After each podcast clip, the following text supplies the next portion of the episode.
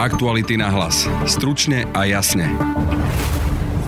Prvýkrát naživo som pána Kočnera videla, neviem v akom časovom období to bolo, či koncom roku 2017. E, Eva Mišíková bola 36 rokov prokurátorkou na generálnej prokuratúre, a to aj pod Dobroslavom Trnkom. Kandidovala proti nemu na generálnu prokurátorku, no keď odišla z prokuratúry a stala sa advokátkou, obhajovala aj Dobroslava Trnku. Dokonca mu zachránila funkciu prokurátora. Dnes Eva Mišíková vydáva knihu o najznámejších prípadoch, ktoré riešila, napríklad aj o Černákovi, poskytla nám veľký rozhovor, v ktorej sa aj pýtame, prečo si o nej Kočner a Glvač písali v tréme. Ja toto prvýkrát počujem a ja som šokovaná. Prečo jej meno zaznie aj v nahrávke rozhovoru Kočnera s Trnkom? Toto ja vôbec neviem. Ja viem. Čo si myslí o prokurátorovi Petrovi Šufliarskom, s ktorým riešila Černáka a ktorý si písal s Kočnerom? Ja to poviem tak zjednodušene, on sa len tmolil najprv pri mne. A hovorí aj o fungovaní prokuratúry. Je pravdou, že švagor Mariana Kočnera pracoval na generálnej prokuratúre. Počúvate podcast Aktuality na hlas, moje meno je Peter Hanák. Dokážeš počúvať podcast a pritom kráčať do práce? Čo keby si teraz dokázal míňať a pritom aj sporiť? Založ si účet v 365, nastav si sporenie s automatickým zaokrúhľovaním platieb Sislenie a z každej platby ti rozdiel medzi uhradenou a zaokrúhlenou sumou zhodnotíme parádnym úrokom 3,65 ročne. 365. Najlepšia banka na sporenie. Viac o podmienkach podúčtu Sislenie nájdeš na www.365bank lomka Sislenie. Bývalú prokurátorku a dnes advokátku Evu Mišíkovú som oslovil na rozhovor po tlačovke ku knihe Proti zločinu, ktorú napísala spolu s novinárkou Ľudmilou Lackovou. Pýtal som sa, ktoré známe zločiny opisuje. Trestnú večer na Kaspol, a hovorím aj o tom, za akých okolností došlo k vytvoreniu tohto Černákovho týmu, s ktorým som potom ruka v ruke pracovala Druhá taká veľmi závažná a myslím si vymykajúca sa aj z bežného rámca organizovanej e, kriminality boli kyselinári. To bol pre mňa naozaj jeden obrovský šok, že za tak krátku dobu e, sa na území Slovenskej republiky objavila trestná vec, ktoré likvidovali obete trestných činov e, rozpúšťaním v kyseline. Ďalšia taká vec, ktorá ma šokovala a o ktorej sa tam zmienujem, je trestná činnosť tzv. kukláčov, príslušníkov PPU, ktorí prepadávali ľudí a nakoniec e, viedlo to až k vražde e, pána Kubašiaka. Ďalej je to trestná vec bytovej mafie, kde ľudí oberali o domy. Pristavme sa pri Černákovi. Tam ste boli v týme aj s pánom Šufliarským, s ktorým neskôr ste mali aj konflikt. On sa teraz objavil najnovšie aj v tréme, písal si s Kočnerom. Viete povedať, že či pán Šufliarský, či ste ho vnímali rovnako od začiatku, alebo či sa niekedy nejakým spôsobom zmenil? Ja som, pokiaľ ide o Šufliarského, to bol úplne iný človek, keď prišiel. On mňa vlastne oslovil, že by rád prišiel na stáž. E, ja odjak živá, mala som to aj z domu, že mladým ľuďom treba akože pomáhať a treba veriť, že uh, bude dobré, keď získajú nové skúsenosti a uh, v tom čase ja som bola zastupkyňou riaditeľa trestného odboru a som zašla za riaditeľom, tak keď chcete prísť, ja sa musím na to spýtať, či tu je kapacita. On povedal, že tu je vždy veľa roboty, nech príde. Bol to jeden skromný, prokurátor, ktorý od samého začiatku spolupracoval so mnou. Aby som to uh, povedala celkom pravdivo, ja som už dávno v tých černakovských veciach pracovala s tým týmom a on, ja to poviem tak zjednodušene, on sa len tmolil najprv pri mne. Jeho nikto nepoznal ani na úrade boja proti organizovanej kriminalite toho predchodcu tej NAKY. To vám potvrdí každý z tých príslušníkov policajného zboru. Nikto nevedel, kto je. Prišiel z Banskej Bystrice, v živote nerobil Černáka ani žiadnu organizovanú skupinu. U mňa nevzbudzoval žiadne pochybnosti. Čas ukázal, že tomu tak bolo. Čiže vy ste mu pomohli a potom sa vám to vypomstilo? Tak ja nemôžem povedať celkom, že sa mi to vypomstilo, ale ja som bola sklamaná v prvom rade e, z človeka, o ktorom by som si nikdy nebola myslela, že bude postupovať tak, ako postupoval a to konkrétne v tej trestnej veci Mela a v niektorých ďalších veciach ja som mu prestala dôverovať a tým sa naše cesty v podstate aj pracovne rozišli s tým, že on potom bol riaditeľom toho odboru osobitného určenia, ale my sme už e, pod vplyvom rôznych tých e, mojich postrehov a som zistil, že sa mu nedá dôverovať. Vy ste boli na generálnej prokuratúre 36 rokov, boli ste tam aj pod Dobroslavom Trnkom. Pamätáte si na tie časy, keď údajne na generálnu prokuratúru chodil za Trnkom Kočner? Ja vám naozaj čestne zodpoviem, ja nemám dôvod tu niečo zavádzať s ohľadom na uh, informácie, ktoré prenikli ohľadne, uh, ohľadne pána Trnku. Ja som pána Trnku poznala ešte ako hlavného vojenského prokurátora a aj niektoré veci sme spolupracovali, ale ja som, a poviem vám to, ale môžete naozaj, tak ako tu sedíme, ja to hovorím úplne pravdou, či mi u, u niekto uverí, lebo nie. Ja som Kočnera nikdy nestretla na pôde generálnej prokuratúry. Mňa on mal v zuboch za to, že som, e, to, to ja viem, že ma mal v zuboch za to, že som prijala tam tú kandidatúru na e, funkciu generálneho prokurátora e, deň predtým, ako bol deadline na odovzdanie ja som ho nikdy, nikdy som s ním neprišla vizaví do styku, pokiaľ som bola prokurátorka. Prvýkrát naživo som pána Kočnera videla, neviem v akom časovom období to bolo, či koncom roku 2017 e, a 2017, keď ja som zastupovala trestnej veci Gabora Grendela, tá banka, keď sa pamätáte, aj tam Daniel Lipšic, obidvaja boli stíhaní a ja som v tej veci bola advokátkou.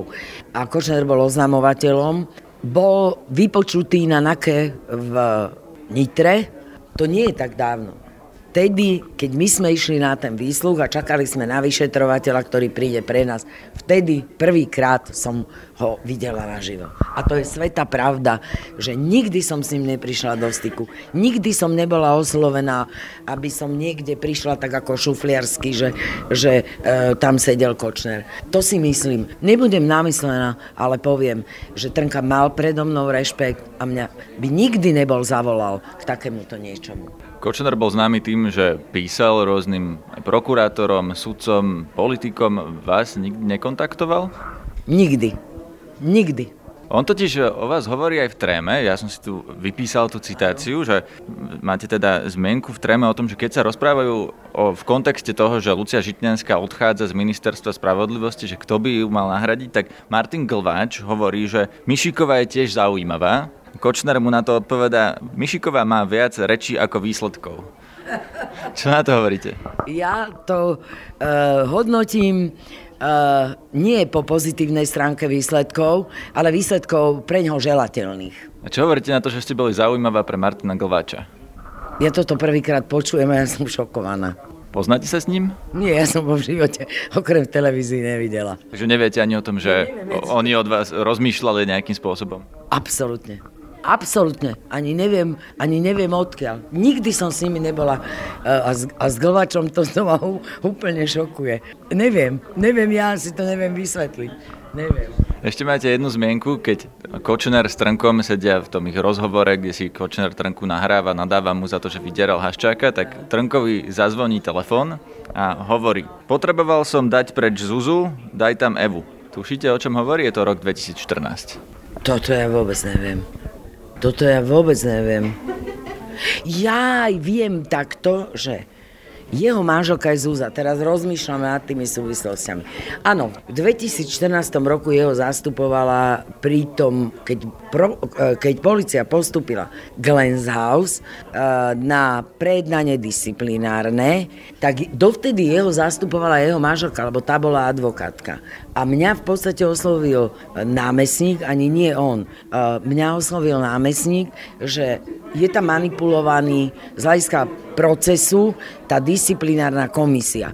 Preto on a tá jeho žena už nemala na to nervy, tak ani nerozumela tomu tak, tak on vtedy, áno, to on nie, že potreboval, on, e, jemu povedali, však sme 100 rokov spolu robili. A poviem vám pravdu, ak by som, ak by šufliarsky nebol vedome, prepísal, keby som to na vlastné oči nevidela, že odňať tejto a tejto komisii disciplinárnej, ktorá bola v súlade s príslušnými predpismi o pridelovaní týchto disciplinárnych komisí. Keď som to nebola videla na vlastné oči, že to prepísal, človek, ktorý bol s ním veľ, veľký kamarát aj v súkromí, tak v takom prípade by som to určite nebola zobrala, ale Poviem na rovinu, že volal ma kolega, s ktorým som robila vyše 30 rokov a že vzhľadom na toto procesné a na, na to, čo sa deje e, vo vzťahu k kreovaniu disciplinárnej komisie. A preto nám vlastne dvakrát súdy dali za pravdu. A k tomu poviem len jednu vec.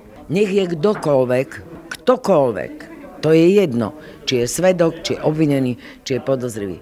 Každý právnik je povinný riadiť sa a zabezpečiť potrebnú mieru spravodlivosti. Ak domyslíme veci dokonca, ak k bývalému generálovi prokura, generálnemu prokurátorovi v jeho systéme on vlastnou rukou pridelí to, prepíše a pridelí inej disciplinárnej komisii, čo je súdom dvakrát verifikované, potom čo si dovolí vo vzťahu k občanom? Rozumiem, len aby tomu posluchači rozumeli, tak doplním, že to, bola vlastne, to bolo disciplinárne stíhanie Dobroslava Trnku, kde ste vy boli Trnková advokátka. Áno, a ešte tam dodám, že ja vo veciach, čo sa týka Kočnera, okrem tohto disciplinárneho konania, ho v žiadnom prípade nebudem zastupovať, ani, ani o tom nemôže byť reč. Principiálne. Vy ste ho vlastne zastupovali v tomto disciplinárnom konaní a tvrdili ste, že bolo zmanipulované, ale že tam úlohu mal zohrať aj švagor Mariana Kočnera. Ako to bolo? Spomínate to si? Ja nepovedala. To som ja nepovedala nikdy.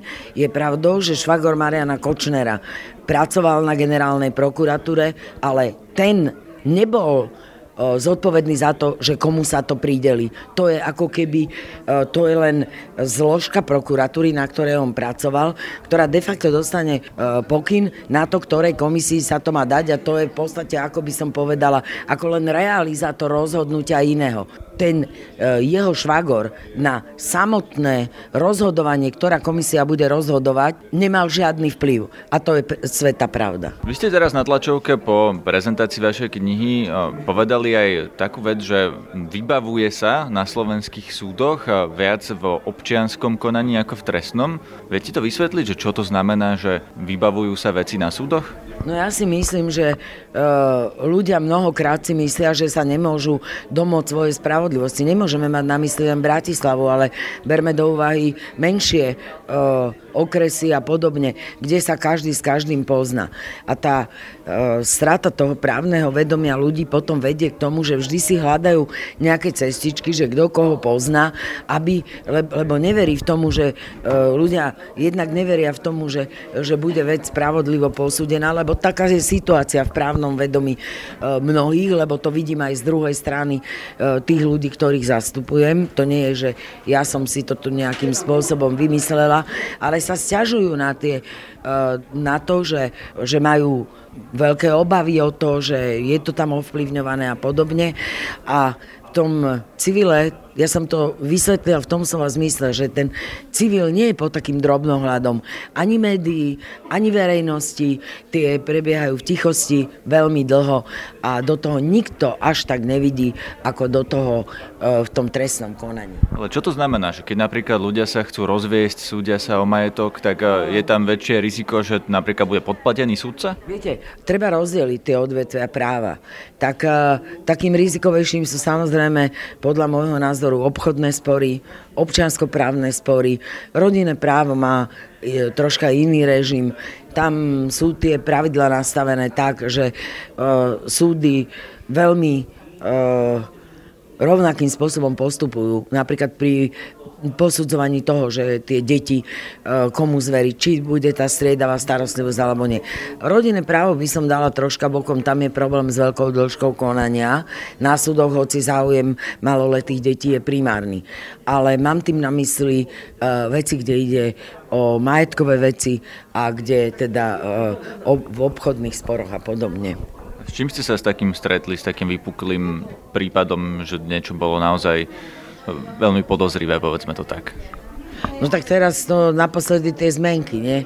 Ale ja v mojej vlastnej praxi uh, konkrétnu takú vec uh, ja nemám, ale musím povedať, že tí klienti, ktorých zastupujeme, sa zmienujú o tom, že tá nejakým spôsobom takto postupuje, ale ľudia sa boja to nahlasovať niekade, alebo nemajú dostatok, dostatok dôkazov, ktoré by ich e, nejakým spôsobom motivovali k tomu, aby podali trestné oznámenie. Krátko sa vrátim k tomu Dobroslavovi Trankovi. Ste povedali, že by ste ho teda nezastupovali teraz už. Ako poznáte Dobroslava Tranku? Vy ste s ním naozaj strávili veľkú časť kariéry.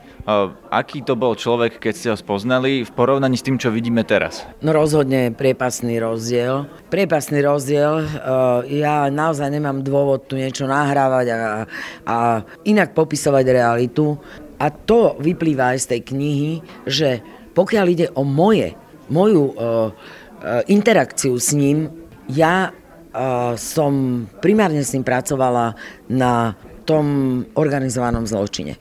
Ja som s ním, čo sa týka týchto konkrétnych vecí, ktoré tam aj, aj teda opisujeme, ako on sa zachoval. A to by nikto eh, s ohľadom na tie dnešné informácie o ňom, by to nikto tomu neuveril. Ale bolo to tak, že mňa on rešpektoval a celý ten čas, ktoré, ktorý som robila tieto veci organizovaného zločinu, mi jednak logisticky pomáhal, uh, jednak tým, že na najvyššej úrovni inicioval stretnutia, či to už bolo s ministrom vnútra a ďalšími uh, vysoko postavenými policajnými funkcionármi, tak, aby boli veci v zhode, aby sme navzájom nemali nejaké, nejaké zlé vzťahy ja nemôžem na ňo, pokiaľ ide o tú agendu, ktorú som ja robila, nemôžem na ňo povedať, že by mrazil nejaké ďalšie vyšetrovanie. A vôbec nemôžem povedať, že by niekedy za mnou prišiel, aby som s nejakou vecou urobila alebo zasiahla v tej veci v prospech nejakého. Naozaj nemám dôvod klamať, by som sa prepadla od, od hamby. Ja, ja to v tej knihe dávam aj najavo. To, on mal s Kočnerom. Ja myslím, že ani čitateľ, ani ľudia ne, by neuverili tomu, že on to tam vo všeobecnosti rozprával, že on má nejakú nahrávku a že čo on s Kočnerom e, dohovára. Čo sa vedelo, je to, že je s Kočnerom e, kamarát, čo netajil ani jeden, ani druhý a že spolu varia. Áno? Že spolu varia. Nepovedali síce čo, ale povedali, že spolu varia. To, že oni boli v nejakom kamarátskom vzťahu, tak to bolo zrejme. Ale ja naozaj, ja som nikdy, a bola by som asi ten posledný človek, ktorá by som, ja mala informácie o tom, čo dnes je, čo dnes rezonuje v spoločnosti, či to už bolo v tréme alebo hoci kde. A myslím si, že aj to, že poprosil e, kolegov, aby mňa oslovili kvôli tejto manipulácii. Že bolo to, že ma považoval za osobnosť, ktorá, pretože som s ním dlhé roky robila, ktorá naozaj e, pôjde po právnej stránke do veci. Mohol si zobrať hoci koho a Určite, že nebolo v jeho záujme, aby si niekoho zobral, aby veci vybavoval, lebo to by len celú situáciu zhoršovalo. Ako ho vnímate teraz, keď, eh, neviem, či ste videli ten jeho rozhovor pre televíziu Markiza u neho doma, on tam tak zahmlieval, tvrdil, že jeho hlas je zameniteľný a teda na tej nahrávke to nemusí byť on. A ako to vnímate? Vie, viete, ako to vnímam? Že každý sa má právo brániť spôsobom, ktorý uzná za vhodné. Nie je to len otázka Trnku, je to otázka ďalších osob, ktoré tu vo veľkom štýle vystupujú e, v tejto tréme. A ja osobne e, si myslím, že je to ich zodpovednosť, ako sa vyrovnajú e, s tým ich obhajobným prednesom, že do akej miery ten, tieto obhajobné prednesy, nikoho som nikdy nevidela, nepoznala, nie, nie je to tak, ale to sa týka aj ja, Jan, Jankovskej, o, okrem myslím o, Vaneka, ktorý povedal, že si písal nie, tie, a priznal to a Paloviča, ktorý priznal, ale nie podstatu veci. Oni sa budú musieť o, vyrovnať s tým, že čo si o tom verejnosť, o takéto ich obhajobe myslí a až čas ukáže potom, že ako to, čo bolo. Podľa mňa z toho názoru, že toto je najsprávnejší spôsob obhajoby, ale naozaj ako občan, ako človek, ktorý so spravodlivosťou dlhé roky robil celoplošne a netýka sa to len trnku, to mimoriadne odsudzujem celé ak to teda bude verifikované. Je podľa vás v poriadku, že Dobroslav Trnka je stále prokurátor?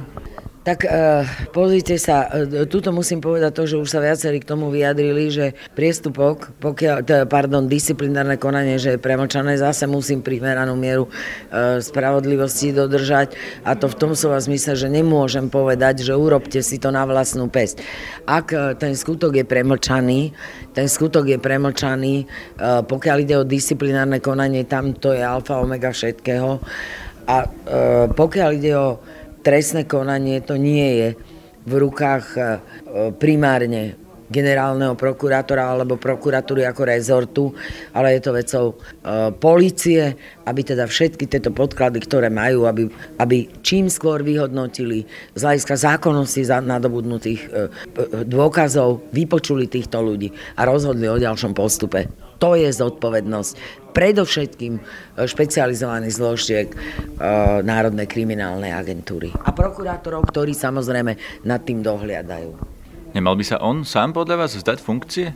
Je to na jeho úvahu. Ja, keby som bola na jeho mieste, ja by som určite požiadala o prerušenie. To platí vo všetkým, e, ktorí treba, aj keď, aj keď dajme tomu, nie sú tam všelijaké, viete, tie obhajobné, čo aj tam e, s tými náhrávkami a tak, to je tiež všetko predčasné. Nevidím dôvod, prečo by neboli procesné tie, e, tie dôkazy, ktoré tam sú ale nevidím do toho, nemôžem to povedať so 100% istotou, ale predpokladám, že boli zaistené zákonným spôsobom. A ja osobne si myslím, že všetci do nohy, ktorí sa objavili v tomto slova zmysle, že zneužili svoju právomoc, ovplyvňovali alebo nebodaj, e, nebodaj brali e, kor- súvisia s nejakou korupciou, by mali z rezortu okamžite odísť pre, práve preto, aby to nevrhalo svetlo na všetkých tých ostatných, ktorí konajú podľa zákona. Počúvajte aj náš ranný podcast Ráno na hlas.